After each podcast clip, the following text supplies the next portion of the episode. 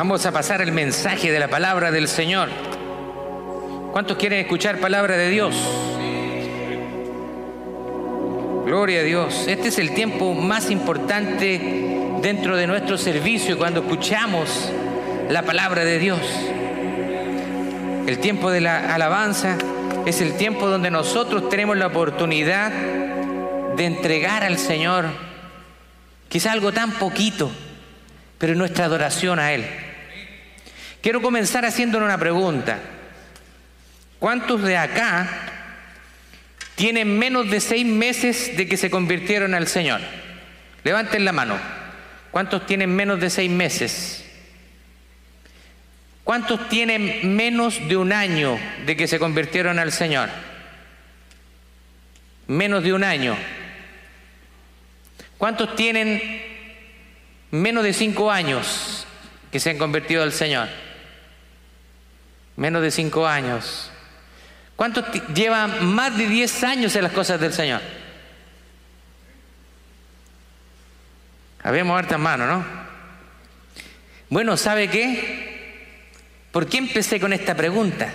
Porque quiero que usted sea consciente de que en el momento que usted se convirtió al Señor, usted pasó a ser un siervo y una sierva de Dios. Usted es pertenencia de Dios. Pero Dios que es tan maravilloso, nos pone en el cuerpo. Nos pone en su cuerpo, que es la iglesia, en el cuerpo de Cristo. Pero el Señor como es tan bueno, además, nos entrega dones espirituales a cada uno de nosotros. Sí, Usted que lleva quizás menos de un año, cinco años, diez años, usted tiene al menos un don espiritual, al menos, al menos. Entonces yo quiero hacerle una pregunta a usted ahora. ¿Usted conoce su don espiritual? ¿Sabe lo que Dios le ha entregado a usted? Algunos que pueden llevar diez años me pueden decir, pastor, no tengo idea. Y yo le voy a decir, y después de 10 años aún no tiene idea. Después de 5 años aún no tiene idea qué Dios le ha entregado en sus manos para servirle a Él. Le creo a alguien que lleve menos de un año, que todavía está ahí, Señor, todavía no tengo claro qué, qué quieres tú que yo haga. Pero alguien que lleva tres años, cinco años, diez años, desconociendo cuál es su don espiritual, es un comportamiento negligente. Es un comportamiento que necesariamente tenemos que cambiar. O a veces también puede suceder que conozcamos nuestro don espiritual, pero como decían en la vecindad del chavo, me da fatiga. Me da fatiga usarlo. Vamos a Primera de Corintios capítulo 12, versos 1 al 14. Me gustaría, vamos a tratar todo el capítulo, pero no tengo tiempo para leerlo todo, así que eso se lo voy a dejar como homework, tarea para la casa. Yo sé que ustedes son buenos para leer la Biblia y que se han leído la Biblia en un año varias veces. ¿Cierto? Ah, ayúdanos, Señor. Bien, vamos entonces, Primera de Corintios capítulo 12, versos 1 al 14. Vengo entusiasmado, hermano. Ya me tomé muchas vacaciones, ya tuvimos predicadores espectaculares aquí, así que me dejaron la vara alta. Pero estoy contento porque la iglesia se está desarrollando y de eso venimos a hablar hoy día, acerca de los dones espirituales. Así que vengo animado porque el Señor me entregó esta palabra para compartirla con ustedes. Entonces vamos a ir a Primera de Corintios capítulo 12, versos 1 al 14. Y si está conmigo, por favor, le invito a que se ponga en pie conmigo y vamos a leerlo con mucha reverencia delante del Señor.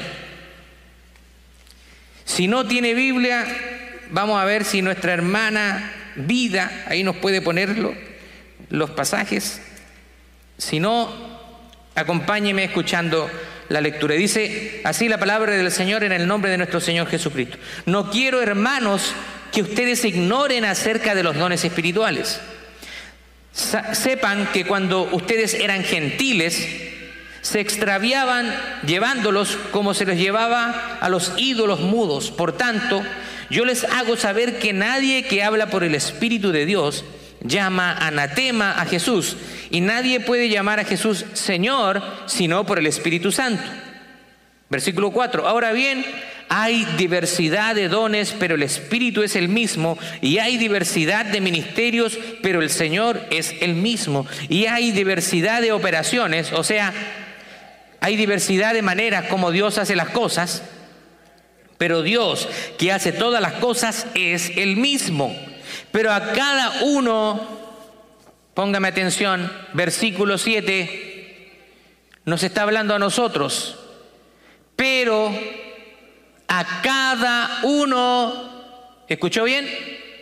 Les es dada la manifestación del Espíritu para provecho, o sea, para algo bueno porque a este es dada por el Espíritu palabra de sabiduría, a otro palabra de ciencia según el mismo Espíritu, a otro fe por el mismo Espíritu, y a otro dones de sanidades por el mismo Espíritu, a otro el hacer milagros, a otro profecía, y a otro discernimiento de espíritus, a otro diversos géneros de lenguas, y a otro interpretación de lenguas, pero todas estas cosas las hace uno y el mismo Espíritu, repartiendo a cada uno en particular como Él quiere.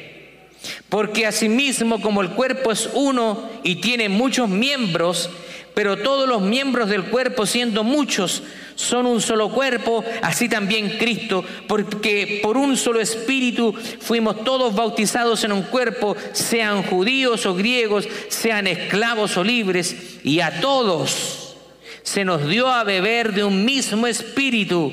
Además, el cuerpo no es un solo miembro, sino muchos.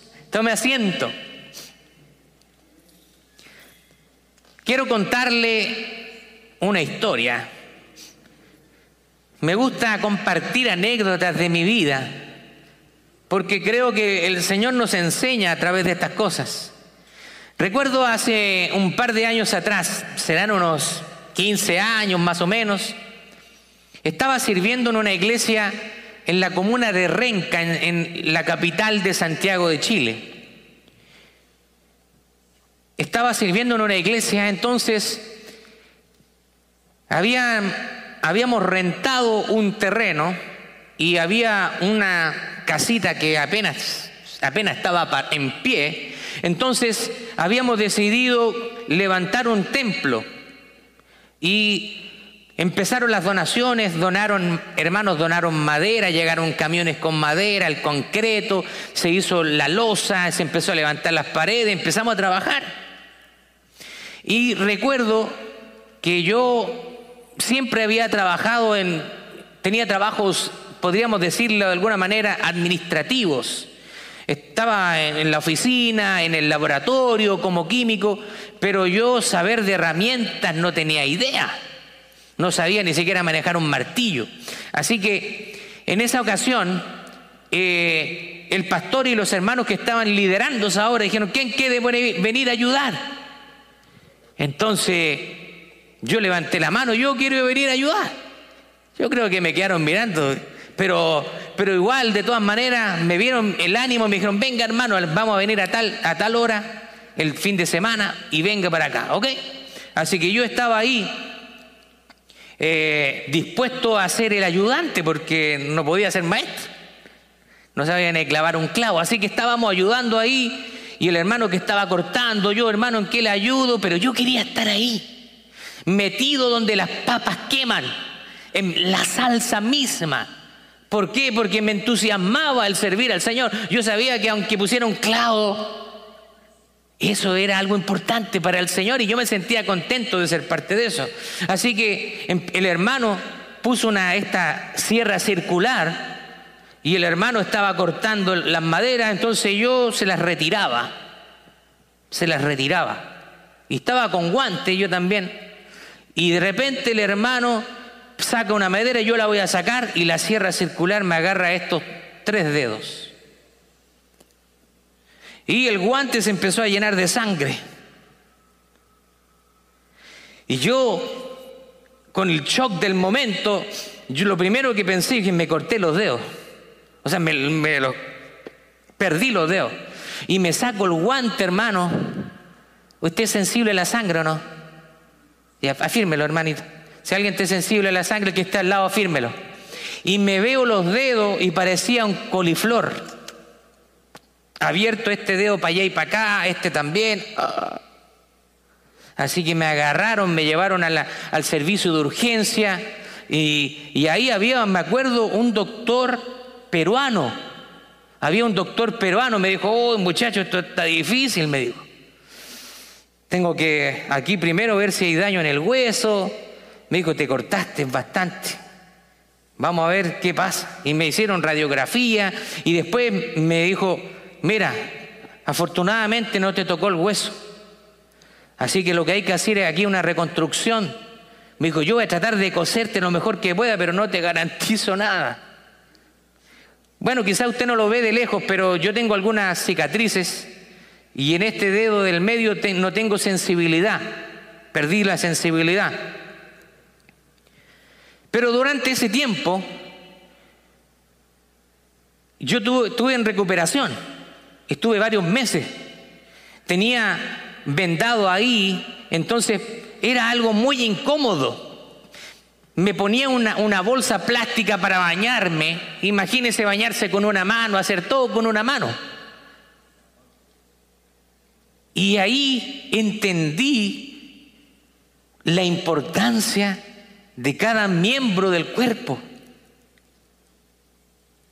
Cuando nos falta un miembro del cuerpo, realmente nosotros nos damos cuenta de la importancia que tiene. Imagínense, eran estos dedos, no era ni, ni, siquiera la mano completa, pero ya esos dedos me incapacitaba toda mi mano y el brazo.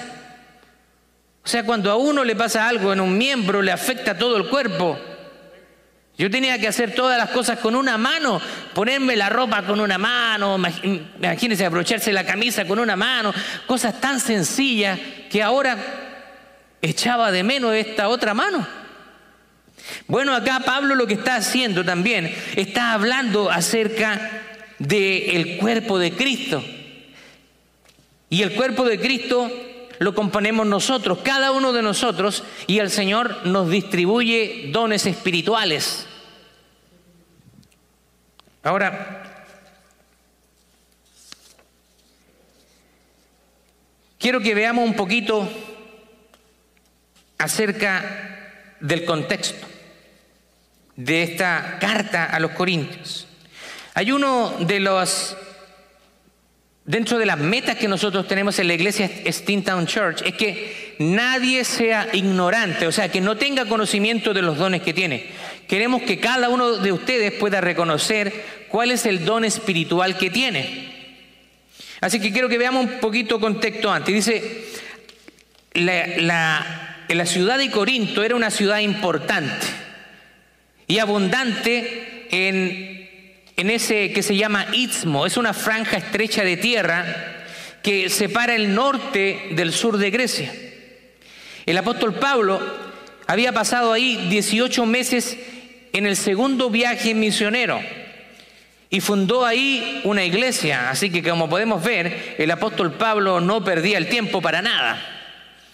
Eh, si usted quiere leer más de lo que hizo Pablo, usted puede encontrarlo en el capítulo 18 del libro de Hechos. Ahora, Pablo ahora escribe una carta para responder a un informe de la gente de Cloé. ¿Qué significa? Esta carta, la carta a los Corintios, es una respuesta de Pablo a un informe que él recibió. Y lamentablemente, el informe que Pablo, el apóstol Pablo recibió de parte de la iglesia de Corinto, no era un buen informe. Dice 1 eh, Corintios capítulo 1, verso 11, porque he sido informado acerca de ustedes, hermanos míos, por los de Cloé, que entre ustedes hay contiendas. Si el Señor pidiera un informe de la iglesia Steamtown Church en español, ¿Qué informe recibiría el Señor acerca de nosotros? ¿Cómo está caminando la iglesia? Vamos a ver cómo están sus miembros. ¿Están comprometidos? ¿Están asistiendo constantemente, comprometidos en las actividades de la iglesia? ¿Y financieramente están sosteniendo la obra? ¿Están utilizando sus dones espirituales? ¿Cuál sería el informe que el Señor recibiría de parte de nosotros? Ahora, para poder saber cómo sería el informe, usted tiene que evaluarse a usted mismo. Evalúese a sí mismo. ¿Qué estoy haciendo yo en favor del reino de Dios? Ahora, hay una diferencia entre asistir a la iglesia y servir a Dios. A veces era muy común utilizar en el lenguaje, oye hermano, ¿y dónde estás sirviendo al Señor? No, yo estoy sirviendo allá en la iglesia, ahí en Santo Domingo. Ah, para los hermanos que son dominicanos. En Santo Domingo yo estoy sirviendo en una iglesia. Oh, qué bueno, hermano. ¿Y qué estás haciendo? Eh, o sea, yo estoy sirviendo. Sirviendo. Pero ¿qué estás haciendo? O sea, ¿de qué manera contribuyes con tu don espiritual? ¿Haces algo? No, yo asisto nomás. Ah, pero hermano, entonces tú asistes a la iglesia, pero tú no estás sirviendo. Una cosa es venir a la iglesia y una cosa muy diferente es servir a Dios. ¿Está de acuerdo conmigo o no? Ah, no vieron muchos amén. Parece que no está convencido. ¿eh? ¿Usted entiende que hay una diferencia entre asistir a la iglesia y servir, ¿o no? Yo me imagino que sí. Bueno, entonces el apóstol Pablo había sido informado de que estaban sucediendo cosas no muy buenas en la iglesia de Corinto. Bueno, y los corintios tenían un grave problema, según lo que nosotros podemos ver en la carta, porque le daban importancia a los dones espectaculares, a los dones de señales. Y llámese a estos dones el don de lenguas, el don de milagros y don de sanidades. No es muy diferente a lo que hoy en día también se trata de poner énfasis. Estos dones, cierto que Dios le entregó a la iglesia, algunas iglesias lo ponen en un escalafón mucho más alto. Y le dicen, si usted no habla en lenguas, entonces usted no tiene el Espíritu Santo. No entendiendo de que los dones los reparte el Espíritu Santo como Él quiere. O sea, ¿qué significa? Que no todos vamos a tener los mismos dones. ¿Se entiende? Muchas veces yo vi personas muy frustradas en las iglesias en Chile porque ellos no hablaban en lenguas. Entonces le decían, si tú no hablas en lenguas, tú no tienes el Espíritu Santo. Una mala doctrina, una mala teología, porque no todos hablan en lenguas.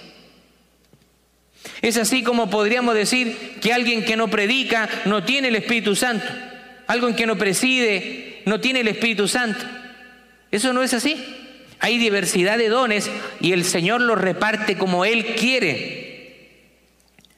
Ahora, dejaban a un lado los corintios los dones más necesarios y eran los que servían para enseñar, para edificar a la iglesia. Imagínense. Y no es muy diferente, como le mencionaba, lo que sucede hoy día. Usted va a ver que en las iglesias donde se pone un énfasis a los dones espectaculares, no se le pone énfasis en los dones que realmente son más importantes, que son los dones de enseñanza.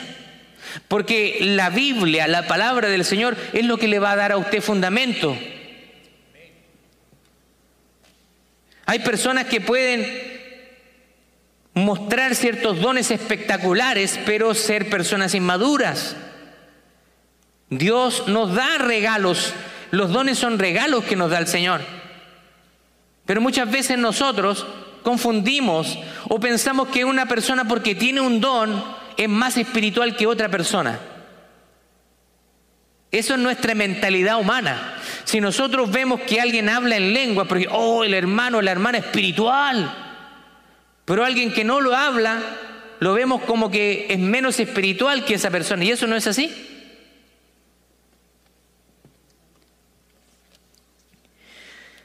No debemos nosotros menospreciar ningún don. Todos los dones son importantes. ¿Sabe por qué? Porque los dones son los que edifican el cuerpo de Cristo. Pero especialmente los dones de enseñanza y los dones que nos ayudan a exhortar la palabra de Dios son de los más importantes. Ahora, entre los capítulos 12 a 14, Pablo está hablando acerca de los dones espirituales, pero no tenemos el tiempo para abarcar en este, en este poco tiempo que tenemos para predicar todos los capítulos, del 12 al 14. Pero en lugar de celebrar los dones concedidos a cada uno de ellos, los cristianos en Corinto se han vuelto orgullosos de sus propios dones y se volvían despreciativos hacia los demás. Es como que decir, mira, yo tengo este don, y él no lo tiene. Así que yo soy mejor que él o soy mejor que ella.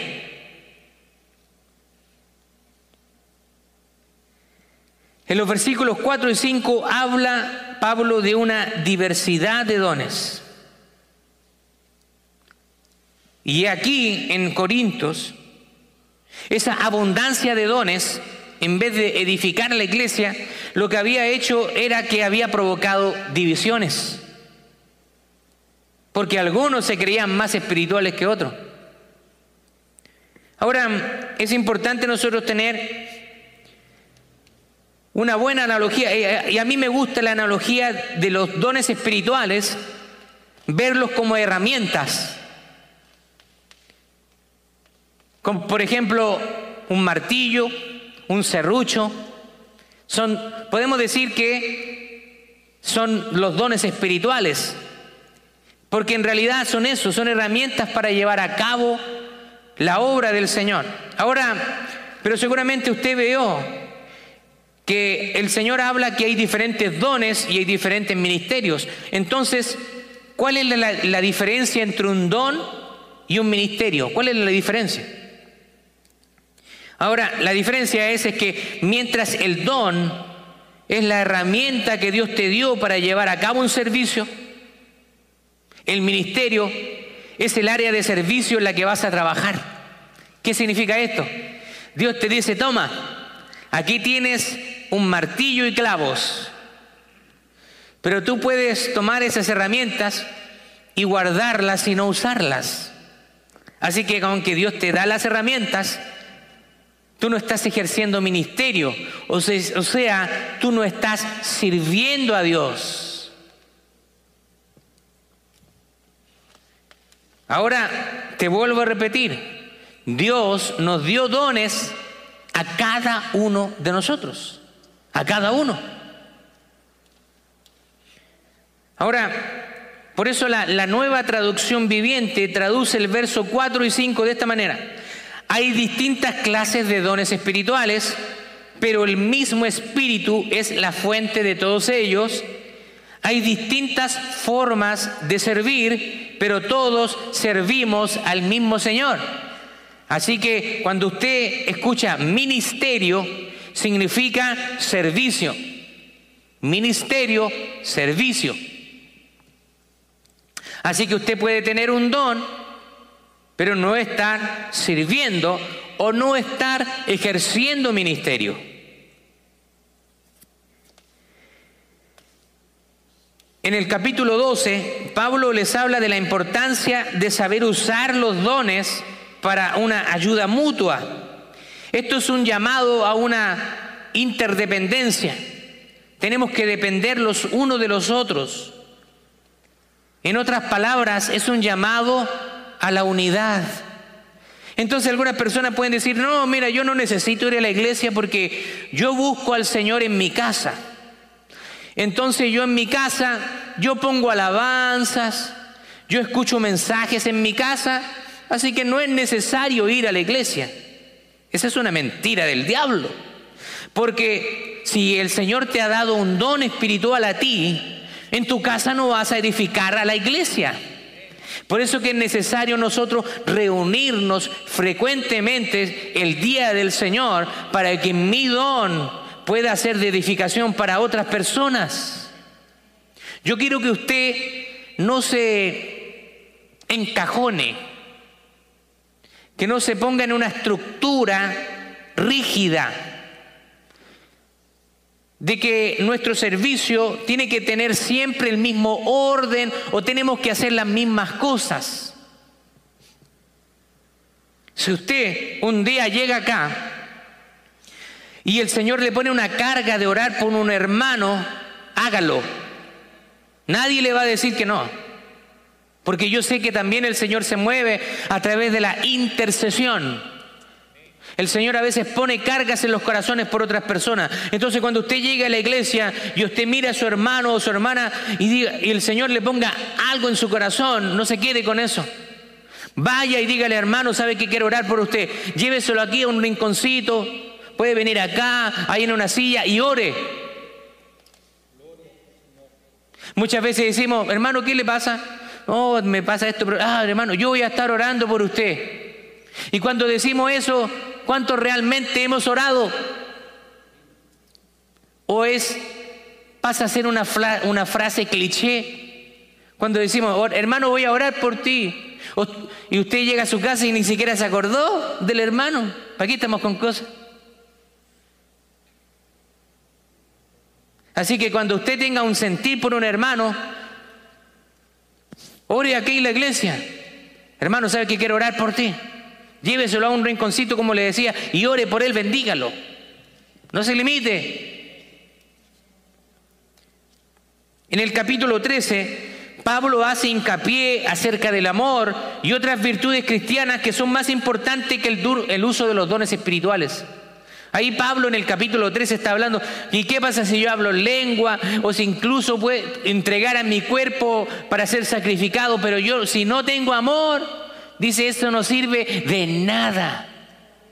Así que nosotros podemos ver que el amor es más importante que los dones espectaculares, los dones de señales. ¿Qué sacamos con que Dios nos use grandemente, nos haya dotado de muchos dones si no tenemos amor con las personas? Eso es lo más importante. Nosotros como hijos de Dios tenemos que respirar amor. En el capítulo 14, Pablo está ya concluyendo todo lo que venía tratando anteriormente y ahora habla de la supremacía, o sea, significa de lo más importante que es la enseñanza bíblica frente al don de lenguas. Pablo dice, yo hablo más lengua que todos ustedes. Pablo dice, mire, no me vengan a mí con que ustedes hablan en lengua, yo hablo más lengua que todos ustedes. O sea, Pablo dice, yo tengo ese don, pero prefiero, y ahí es donde Pablo hace esa, esa interrupción, dice, pero yo prefiero hablar palabras con entendimiento que muchas palabras que nadie me va a entender, porque cuando yo hablo o hablo en lengua, si no tengo interpretación, me edifico a mí mismo a través del Espíritu.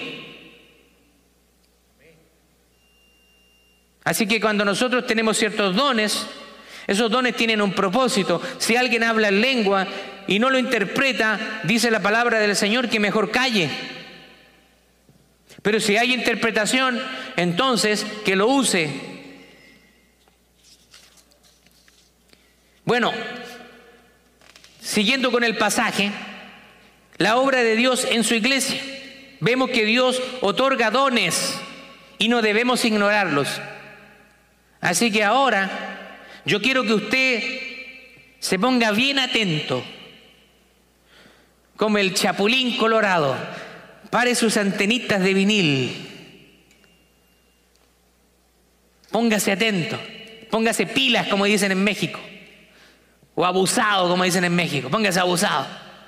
Y ponga atención, no ignore lo que Dios le ha entregado. ¿Quién le ha entregado? Posiblemente ahora usted está batallando en su mente. Pastor, no tengo idea. No importa. Prefiero que sea sincero. Prefiero la gente sincera. Pastor, mire, ¿sabe qué? No tengo idea qué Dios quiere que, que yo haga. Pero quiero descubrirlo. Ahí cambia la cosa. Cuando usted quiere descubrir lo que Dios le ha entregado a usted, usted quiere decir que usted está interesado en las cosas de Dios, porque quiere servirlo. Ahora, si usted no está en conocimiento del don o de los dones, sí, porque la palabra del Señor dice que al menos cada uno de nosotros al menos tiene un don. Pero como el Señor es bueno, siempre nos da más. Nos da más de un don. Pero le da más a los que trabajan, a los que los usan. Porque si Dios ve que usted no usa su don, no le va a dar más. Entonces, si usted lo desconoce, significa que usted está viviendo, no, no, no se sienta ofendido, pero está viviendo en ignorancia. Y no está contribuyendo a edificar el cuerpo de Cristo, porque Dios quiere que nosotros edifiquemos el cuerpo de Cristo, que hagamos crecer la iglesia. Dios siempre guía a su pueblo y no lo confunde.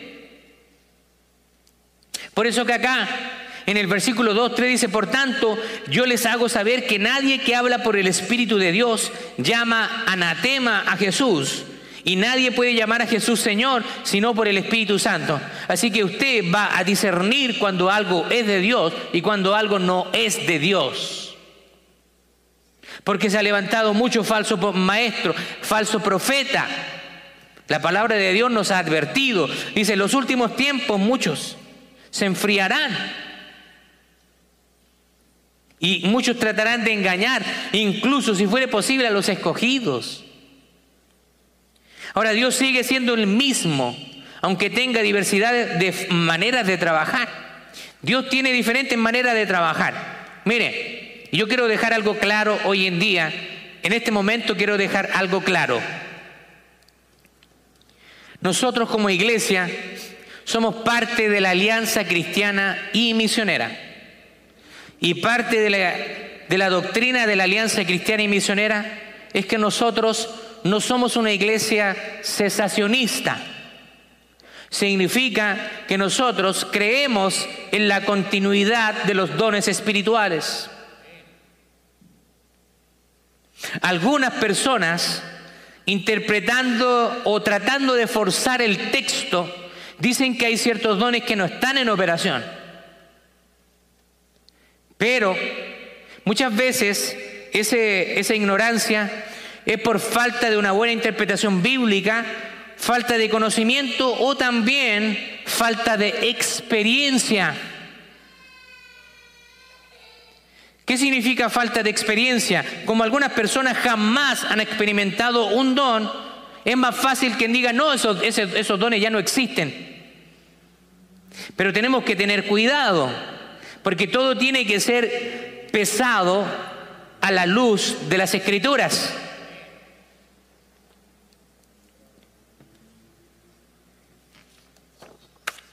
Hay personas que dicen que Dios ya no entrega sueños, por ejemplo. Ya no entrega revelación en sueños. ¿Dónde dice la escritura que ya no lo hace? Yo no soy bueno para soñar. Pero a veces he tenido sueños y estoy seguro que vienen de parte de Dios.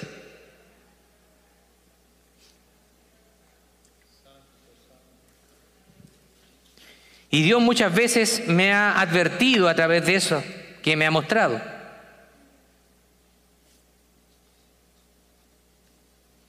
Y a veces muestra también cosas que no son agradables.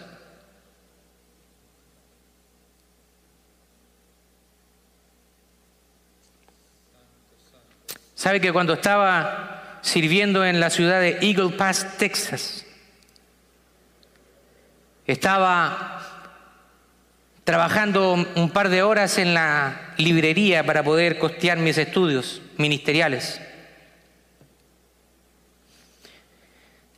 Recuerdo que estaba ahí ordenando libros, a veces limpiaba, hacía trabajo ahí, diferente tipo de trabajo en una librería, y llega una persona a la librería llega un varón, entonces entra, suena la campanilla, yo lo saludo, bienvenido, Dios te bendiga, y estoy haciendo mis cosas y el Señor me detiene un momento y me entrega algo,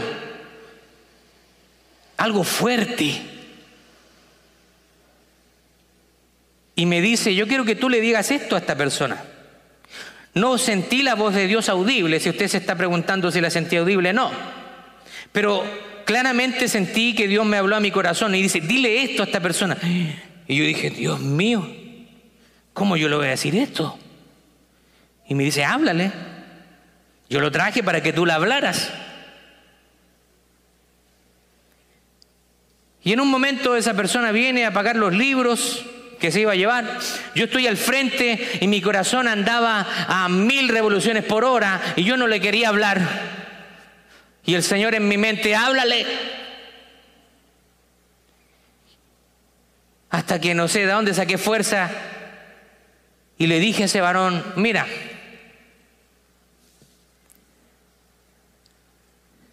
tú no eres de esta ciudad, tú vienes de otra ciudad, si estás buscando una nueva vida aquí, te va a parecer muy raro lo que yo te voy a decir porque yo no te conozco, tú tampoco me conoces a mí, pero hay alguien que te conoce y ese es el Señor.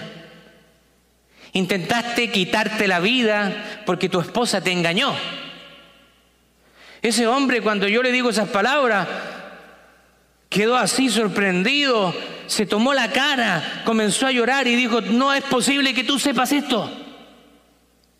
Y yo le dije, yo lo sé, sé que no es posible que yo lo sepa, pero hay alguien que te conoce y te ha guardado. Y el Señor, ¿sabes qué? Te está dando una nueva oportunidad de vida.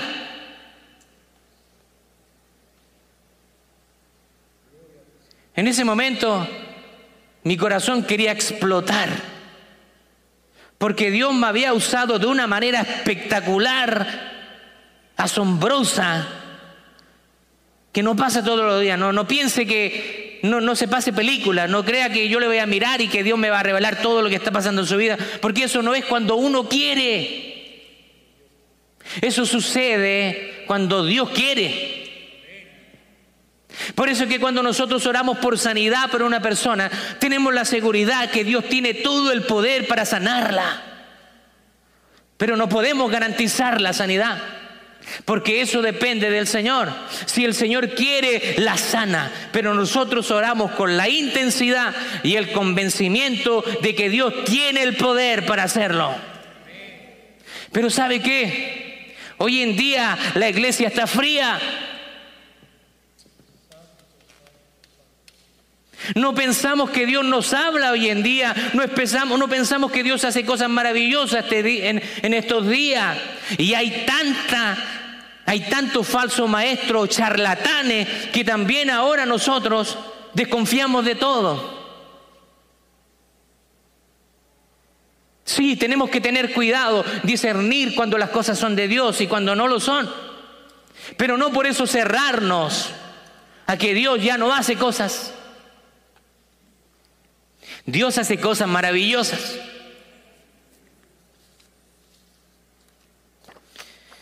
Yo he orado por personas por sanidad y a veces no han sanado,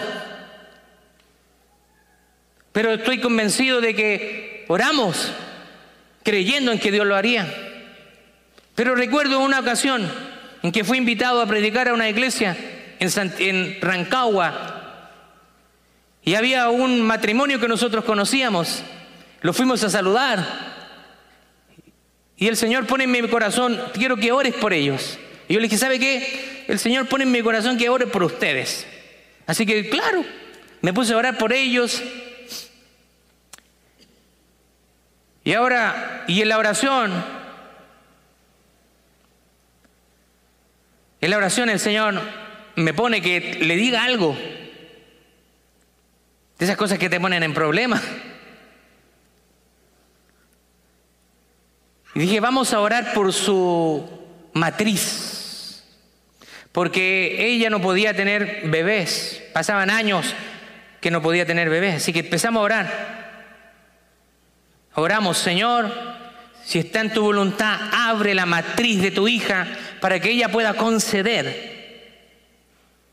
Y cuando terminamos la oración, una oración sencilla pero poderosa en el Señor. El Señor me dice, ahora entrégale este mensaje.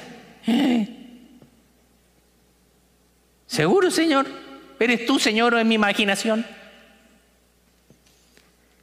Le dije, ¿sabes qué? Esto viene de parte del Señor. Toma fecha porque de aquí a tres meses vas a quedar embarazada. Y esto no lo, está, no lo estoy diciendo humanamente porque no, es, no viene de parte mía, sino el Señor.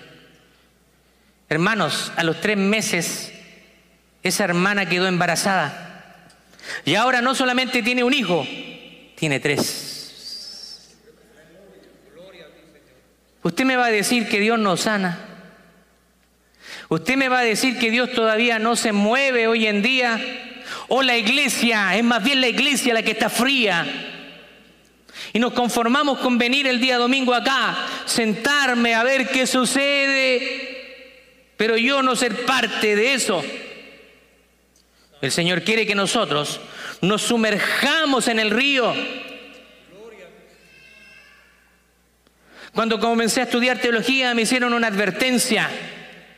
Me dijeron, ten cuidado, ten cuidado porque el conocimiento envanece. Así que te puedes volver muy teórico pero poco práctico.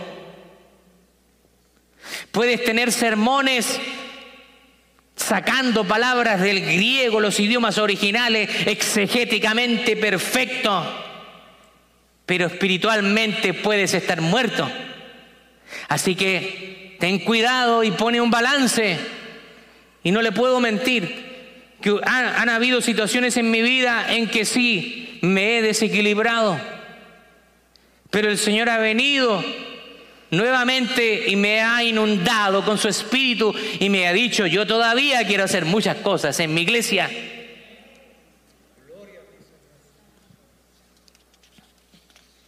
Dios sigue siendo el mismo. Y Dios ha dado y ha entregado dones para provecho. Ha entregado dones de enseñanza y edificación y dones extraordinarios o de señales. ¿Sabe qué? Muchas veces, yo le voy a ser honesto, a veces yo me, limitaba a contar estas experiencias personales porque a veces vamos a tener dos reacciones aquí. O usted me cree o no. ¿Sí o no? La experiencia que yo le conté va a provocar dos reacciones. Usted me cree o ahora en su silla usted está dudando. Mm, ¿será verdad lo que está diciendo este hombre? Pero aquí delante del Señor no tengo necesidad de mentirle. Me considero alguien temeroso de Dios. No voy a mentir sobre estas cosas, pero sí se las hago, se las hago saber, las comparto con ustedes para que ustedes vean de que el Dios que servimos es un Dios vivo, un Dios poderoso.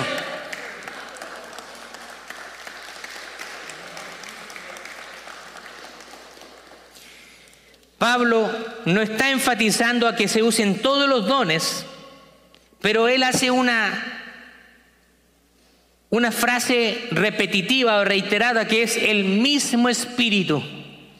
Y eso da a entender que Pablo tiene un objetivo en mente, y es que se entienda que el espíritu es el que provee los dones espirituales.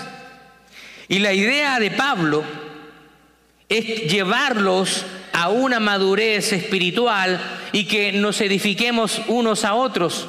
Porque la iglesia de Corinto era una iglesia rica en dones, pero era una iglesia inmadura. Así que nosotros necesitamos ser una iglesia que esté rica en dones espirituales, que haya dones repartidos en cada uno de nosotros, dones que sean de edificaciones para cada uno de nosotros. Pero que esos dones sean ejercidos en madurez. Debemos tener en cuenta que Dios quiere la unidad en el Espíritu. Como leí en el versículo 13, porque todos fuimos bautizados en el mismo Espíritu. Ninguno puede pretender algo que no lo es. Eso es otra cosa importante. Imagínense si todos tuviéramos los mismos dones, no habría diversidad y habrían deficiencias en la iglesia. Imagine que, imagínense que todos los que estamos aquí seamos ministradores musicales, de aquí de la música. Estaríamos peleando para poder tocar aquí. Nosotros debemos entender de que tenemos que efectuar el trabajo que Dios nos ha entregado. No podemos tratar de hacer el trabajo de otra persona. Usted debe utilizar el, en el don espiritual en lo que es bueno. Ahora, algunas personas me dicen, pero pastor, mira, yo no sé cuál es el don que yo tengo. ¿Cómo puedo descubrirlo? ¿Sabe la mejor manera de descubrir cuál es su don? Es sirviendo. Aquí tenemos varios departamentos dentro, ministerios dentro de la iglesia que necesitamos ayuda. Tenemos ahí en el área multimedia. Necesitamos a alguien que esté haciendo la transmisión de Facebook. Tiene que saber ahí de la computadora, de la cámara. Un área de servicio. Tenemos dos personas. Y si sumamos una otra más, le damos también descanso a estos hermanos. En el área ahí de las letras también, proyección. Tienen que preparar los PowerPoint con las letras de las canciones, etcétera, etcétera. Tenemos gente en el área de servicio. Gente que está preparando el café, que después deja todo limpiecito, hermanos que están sirviendo, cuando usted se va y se come la galleta y se le cae la galleta, la deja ahí, pero hay hermanos que están limpiando la iglesia después, hay hermanos que están preparando la Santa Cena, hay hermanos que están sirviendo en el ministerio de niños, en la enseñanza. Así que si usted no sabe cuál es el don, vea cuál es la necesidad que tenemos aquí en la iglesia y comienza a servir, usted se va a dar cuenta si ese es el don que Dios le, ha llamado a hacer. Bueno, ya quiero terminar. Debemos preocuparnos los unos por los otros, son exhortaciones finales. Debemos guardar la unidad del cuerpo, debemos ocupar el lugar que nos fue dado y no más. Debemos procurar ir por el camino más excelente, o sea, los dones que son de más ayuda, esos son los que queremos tener. Ninguno puede decir que no necesita al otro, todos nos necesitamos. Ninguno puede menospreciar a los demás, ninguno debe preocuparse solo de sí mismo, sino también estar pensando en la necesidad del hermano. Ninguno debe imponerse sobre los demás o creerse superior a los demás. Todos somos útiles en el cuerpo de Cristo. Todos deben trabajar unidos, poniendo a disposición su don para la edificación del cuerpo de Cristo, que es la iglesia. Los dones del Señor han sido dados a la iglesia para edificarla. Por eso nadie puede creerse indispensable. yo soy indispensable aquí. Mira, si yo me voy aquí, esta obra se acaba. Esto se termina aquí. Así que a mí me necesitan. Si usted piensa de esa manera, bájese de la nube. Porque sabe qué? Ninguno de nosotros es indispensable y eso me incluye a mí. Si a mí me pasa algo, esta es la iglesia del Señor y Él va a tener cuidado de ella. E igualmente, así como podemos tener la tendencia a creernos indispensables, también podemos pasar al otro extremo de creer que somos poca cosa. No, mira, y en realidad yo no, no sirvo para nada. No, Cristo nos necesita a todos. Usted es importante. Todos somos importantes. Y recuerde que Dios le ha dado dones a cada uno. Así que quizá usted no se ha dado cuenta, no es consciente o simplemente lo sabe. Probablemente lo sepa, pero no está dispuesto a disponer de su don para edificar a otras personas porque ha puesto prioridades en su vida y no son Dios necesariamente. Probablemente sus prioridades es venir a hacer dinero, disfrutar de la abundancia de los Estados Unidos de América, donde fluye la leche y la miel y fluyen los dólares que vienen del gobierno federal. Gloria a Dios, no nos olvidemos de dónde nos venimos. No, no nos olvidemos de dónde Dios nos ha sacado. Muchos ahí cruzando el río Bravo, cruzando el desierto, le prometen al Señor, Señor, déjame tocar la tierra prometida. Y te prometo, Señor, te prometo que yo voy a servirte. Llegan a los Estados Unidos, consiguen trabajo, les empieza a ir bien, ya se empiezan a a vestir mejor, cambian el carro, arreglan la casa. Y después dice, um, um, ¿cómo se dice en español esta palabra? Um, no recuerdo. se le sube el humito a la cabeza y las promesas que le hicieron a Dios ya se olvidaron. Sí, porque no, es que hay que disfrutar. Por algo yo trabajo duro, que tengo que disfrutar de la abundancia de Dios. no nos olvidemos de donde Dios nos ha sacado.